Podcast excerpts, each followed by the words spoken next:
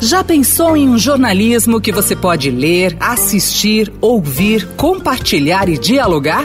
Saiba mais em vempensar.estadão.com.br. Se não fosse a reeleição, eu não teria feito a lei de responsabilidade social, o sistema de metas, a rede de proteção social que deu nas bolsas, uma política social mais intensa, que só se pode fazer com o tempo.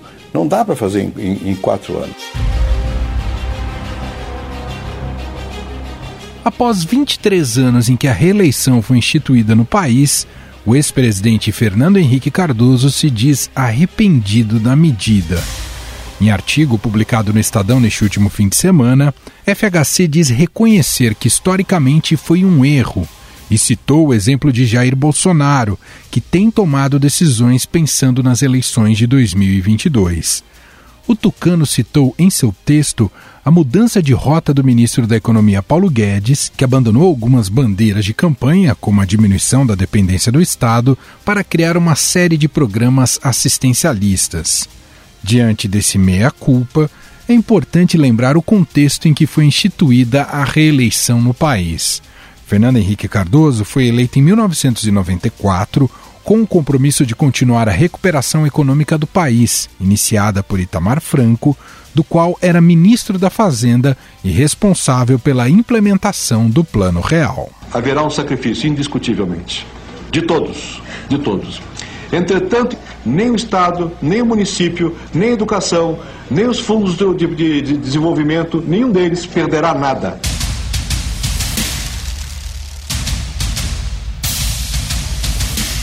Ao combater a hiperinflação que tornava a vida dos brasileiros extremamente difícil, Fernando Henrique Cardoso passou a ter aprovações recordes, o que motivou os primeiros movimentos para que ele continuasse no poder. Coube então ao deputado Mendonça Filho, do então PFL de Pernambuco, operacionalizar a proposta de reeleição. Não houve pedido do presidente Fernando Henrique Cardoso. Para ser verdadeiro, quem me deu a primeira sugestão a respeito da matéria foi um deputado conhecido na casa que tinha disputado o mandato e tinha sido derrotado, deputado de então Maurílio Ferreira Lima.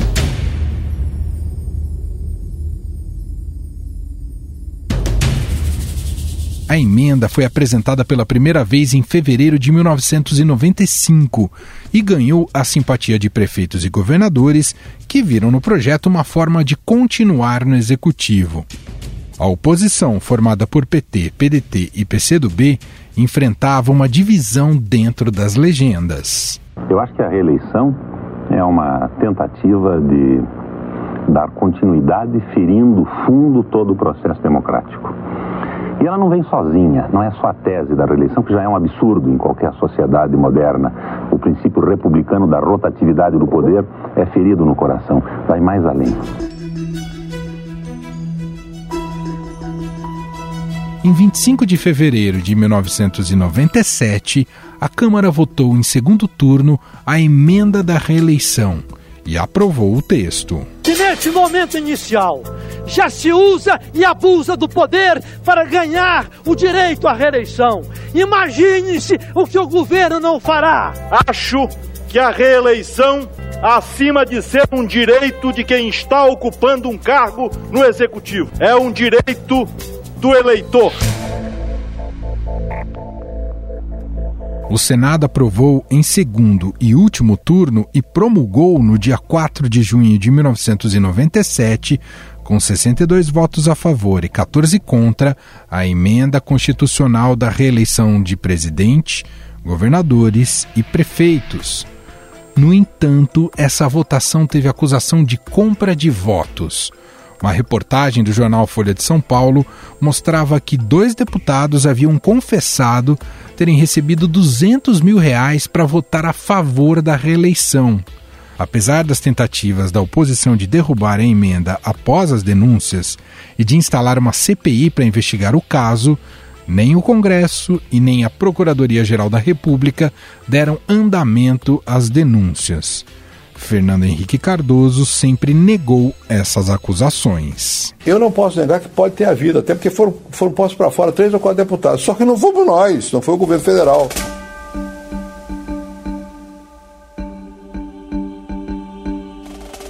Polêmicas à parte, FHC seria eleito para mais quatro anos no primeiro turno. Ao concederem ao presidente da República a possibilidade de um novo mandato, o Congresso primeiro, o povo brasileiro depois, credenciaram-se para exigir mais do que qualquer outro presidente antes. Na sequência, Lula e Dilma Rousseff, do PT, também se reelegeram. Já imaginou o prejuízo que o país teria sofrido se eu não tivesse um segundo mandato?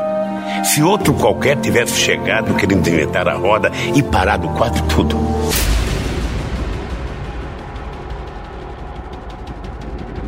Na Câmara dos Deputados existe uma PEC de 2009 que trata do fim da reeleição e o aumento do mandato de presidente, governador e prefeito de quatro para cinco anos. Afinal, já é hora de se discutir uma alternativa para a reeleição? A possibilidade de um segundo mandato prejudica o primeiro em termos de governança? Para debater o assunto, a gente conversa com o professor e cientista político da USP, José Álvaro Moisés, e com o editor da coluna do Estadão, Alberto Bombig.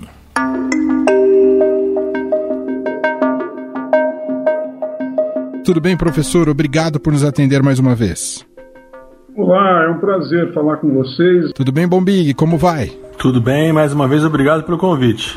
Bom, começar aqui com o professor. Uh, professor, o, o, o debate, colocar esse debate né, sobre se a reeleição ela precisa ser revista no Brasil. Faz sentido, na sua visão, é um tema importante para ser discutido e ser levado novamente ao Congresso ou é apenas algo circunstancial diante do receio de continuidade do presidente Jair Bolsonaro? Como é que o senhor enxerga, professor?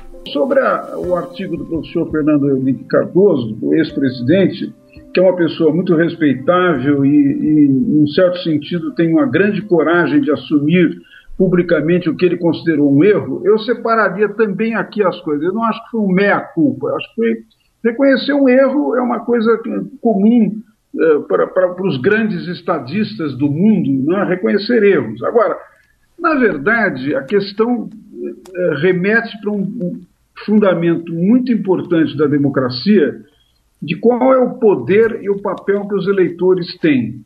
O Instituto da Reeleição funciona muito bem, por exemplo, nos Estados Unidos, no presidencialismo norte-americano, e funciona muito bem também em vários regimes parlamentaristas, em que governos parlamentaristas, claro, em grande parte alicerçados no, no papel dos seus partidos, mas podem continuar se submetem a eleições e podem continuar. Então, desse ponto de vista, eu gostaria de chamar a atenção para o seguinte: quatro anos é um período muito curto para qualquer governo, especialmente no caso do Brasil, que é uma sociedade complexa, tem uma multiplicidade de problemas muito graves. É, simultaneamente colocados que nós ainda não conseguimos resolver não é apenas o problema da, da, da, do crescimento da economia, do crescimento de criação de novos empregos, é o fato de que o Brasil é um país de uma grande desigualdade que vem de muitas décadas, na verdade vem de mais de um século, não é?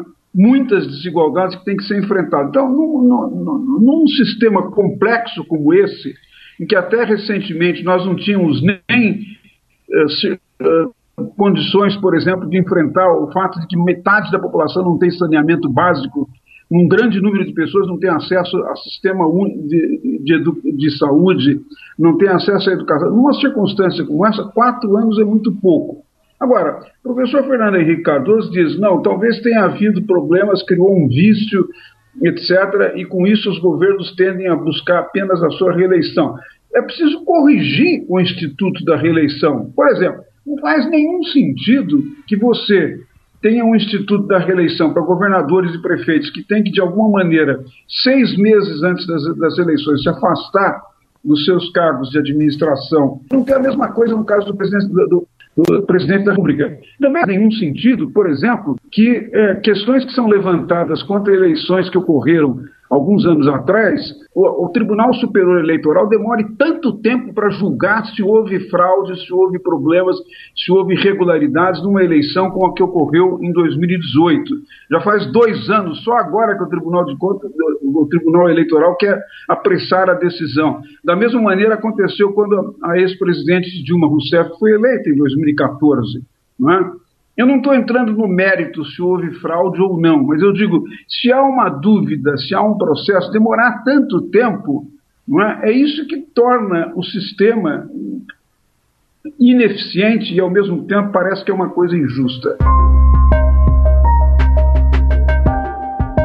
Bom, Big, eh, eu sei que a coluna do Estadão também já foi repercutir esse artigo, você e sua equipe, né, e foram conversar com uh, muita gente que atua na, na, política ou que observa a política. Como é que caiu esse artigo? Que tipo de reverberação teve esse posicionamento do, do ex-presidente Fernando Henrique Cardoso? Bombi? Olha, a primeira reação, obviamente, ela foi muito circunstancial, né? Os apoiadores do presidente Bolsonaro é, foram imediatamente às redes sociais, aí uma arena que eles gostam muito, né? E criticar o Fernando Henrique, dizer que é, o artigo tinha apenas o objetivo de evitar a reeleição do presidente Bolsonaro e atacar ainda mais o Fernando Henrique. Impressionante como eles. É, muita gente na, nessas, nessa direita bolsonarista tem uma mágoa do Fernando Henrique. Então a primeira reação é, foi essa. Ele foi muito criticado pelos, pelos apoiadores do presidente, até porque a conjuntura, né, o momento, mostra o presidente em alta nas pesquisas, estava no viés de alta aí nas pesquisas de avaliação do governo dele e, é, na, no meu modo de vista, totalmente em campanha. Né? O Bolsonaro está em campanha pela reeleição. Basta ver as imagens recentes dele no Nordeste, as imagens recentes dele no Sul, agora, semana passada no interior de São Paulo o artigo com, com o, o, momento do governo e deu essa impressão de que o Henrique estava falando de uma coisa extremamente conjuntural, né? do momento. Não, não, mas uma boa parcela da, do mundo político eh, nacional, um, uma parcela pensante muito importante, não entendeu assim.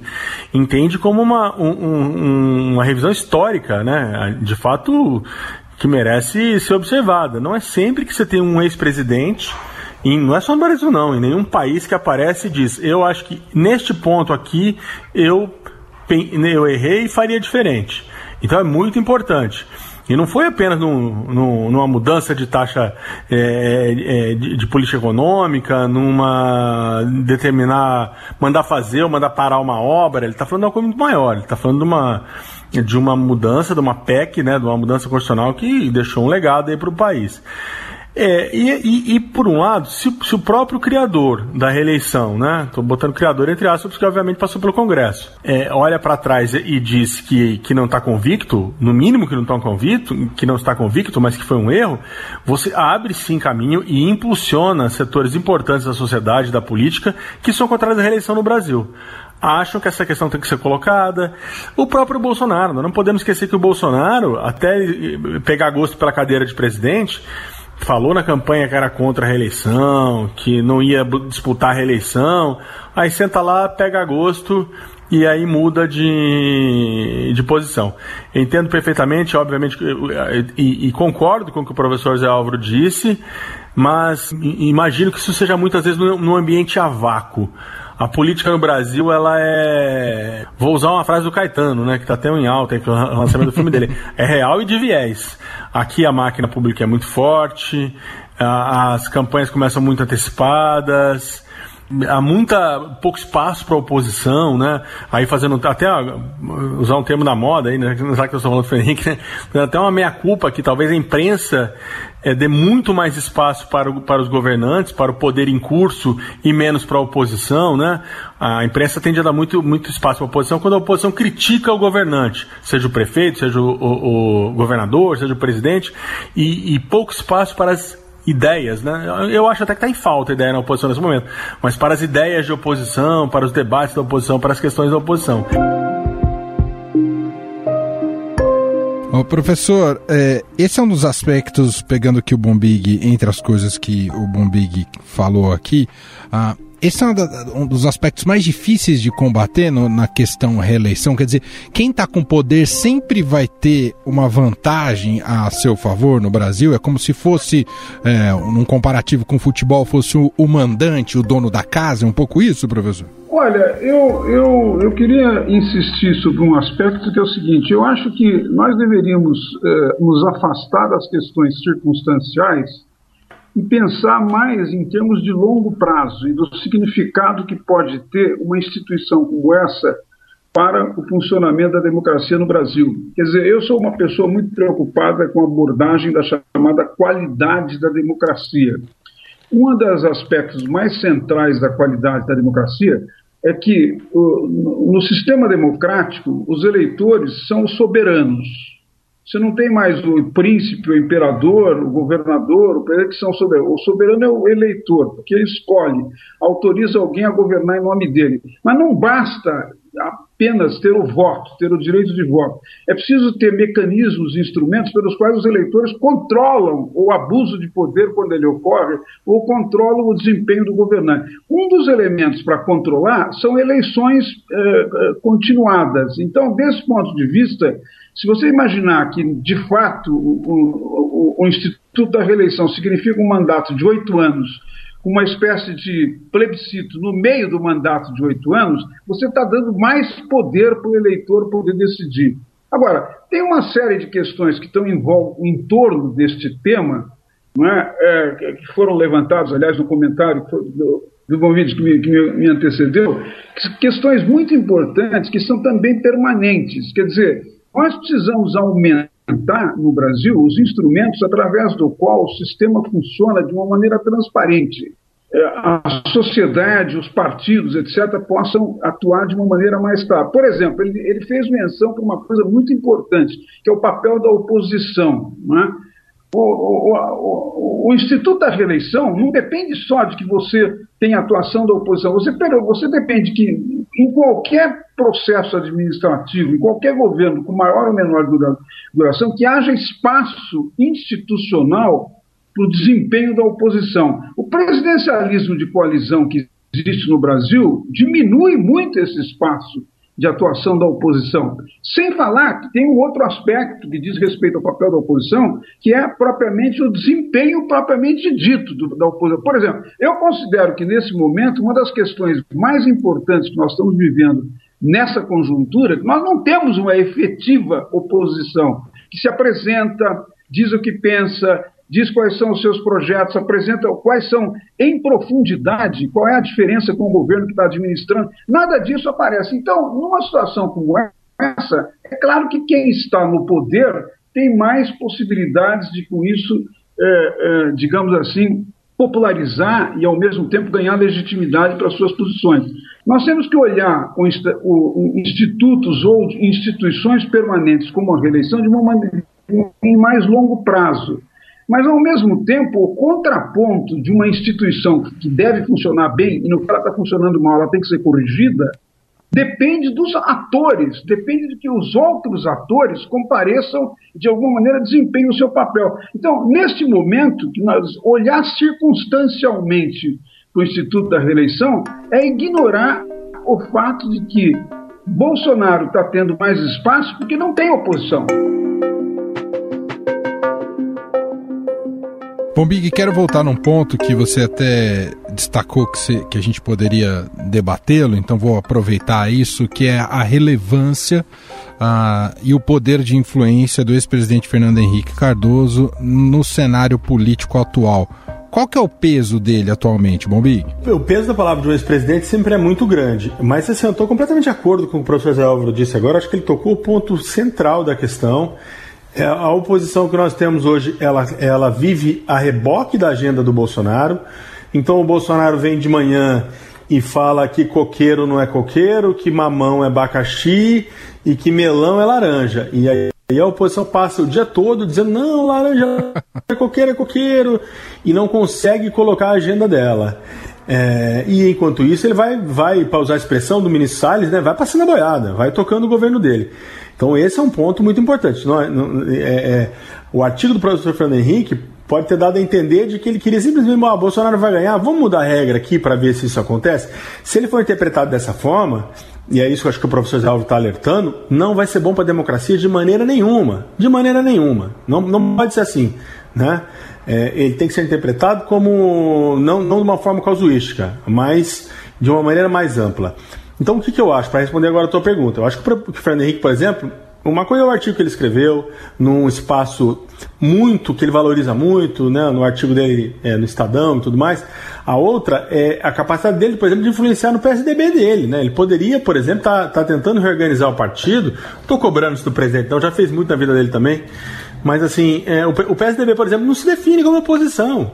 Você olha o PSDB hoje, o PSDB tem uma ala muito forte, muito importante, da qual, por exemplo, faz parte o senador Tasso Gereissati, né, uma figura histórica do partido, e que quer um distanciamento de Bolsonaro, que é uma posição independente.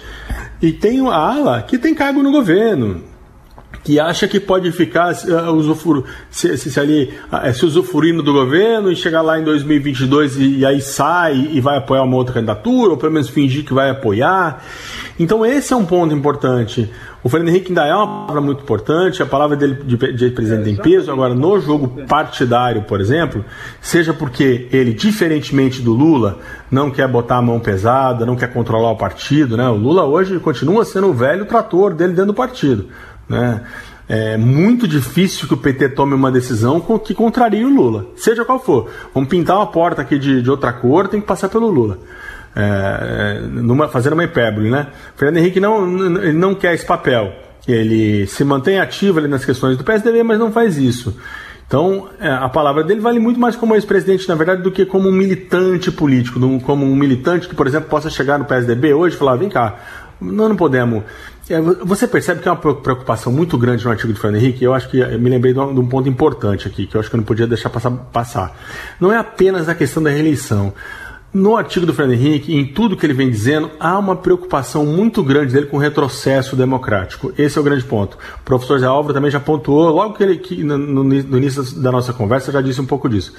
A preocupação do Fernando Henrique com, com um eventual retrocesso democrático é muito grande. É muito grande. Agora, não, sim, é difícil responder a tua pergunta apenas ele indo no Twitter, fazendo as colocações dele, falando numa entrevista ou outra, é capaz? tem um peso muito grande? Eu acho que sempre tem. É melhor do que não fazer nada. Agora, o próprio partido dele, por exemplo, não consegue se definir se o Bolsonaro está caminhando para um retrocesso democrático, né, como entende o Fernando Henrique, devia ser mais firme na oposição, no enfrentamento, ou se não, deixa como está tudo bem, vamos ver aí, quem tem cargo tem, lá na frente a gente vê o que faz. É uma questão muito central e muito difícil. Eu agradeço aqui na nossa conversa cientista político da USP, José Álvaro Moisés, mais uma vez aqui atendendo a nossa reportagem ao podcast aqui do Estadão. Obrigado, viu, professor? Muito obrigado, eu que agradeço. Parabéns a vocês pela iniciativa. E agradeço também o editor executivo do Estadão e responsável pela coluna do Estadão, Alberto Bombig. Obrigado, Bombig. Obrigado, foi um prazer.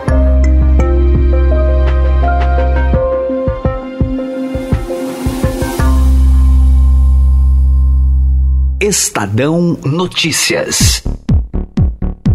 Antes de encerrar o programa de hoje, só lembrar a você mais uma vez que hoje, quarta-feira, tem mais uma edição do podcast Vozes da Retomada Verde. Será publicado às 5 horas da tarde, como tem sido tradição nas últimas quartas-feiras.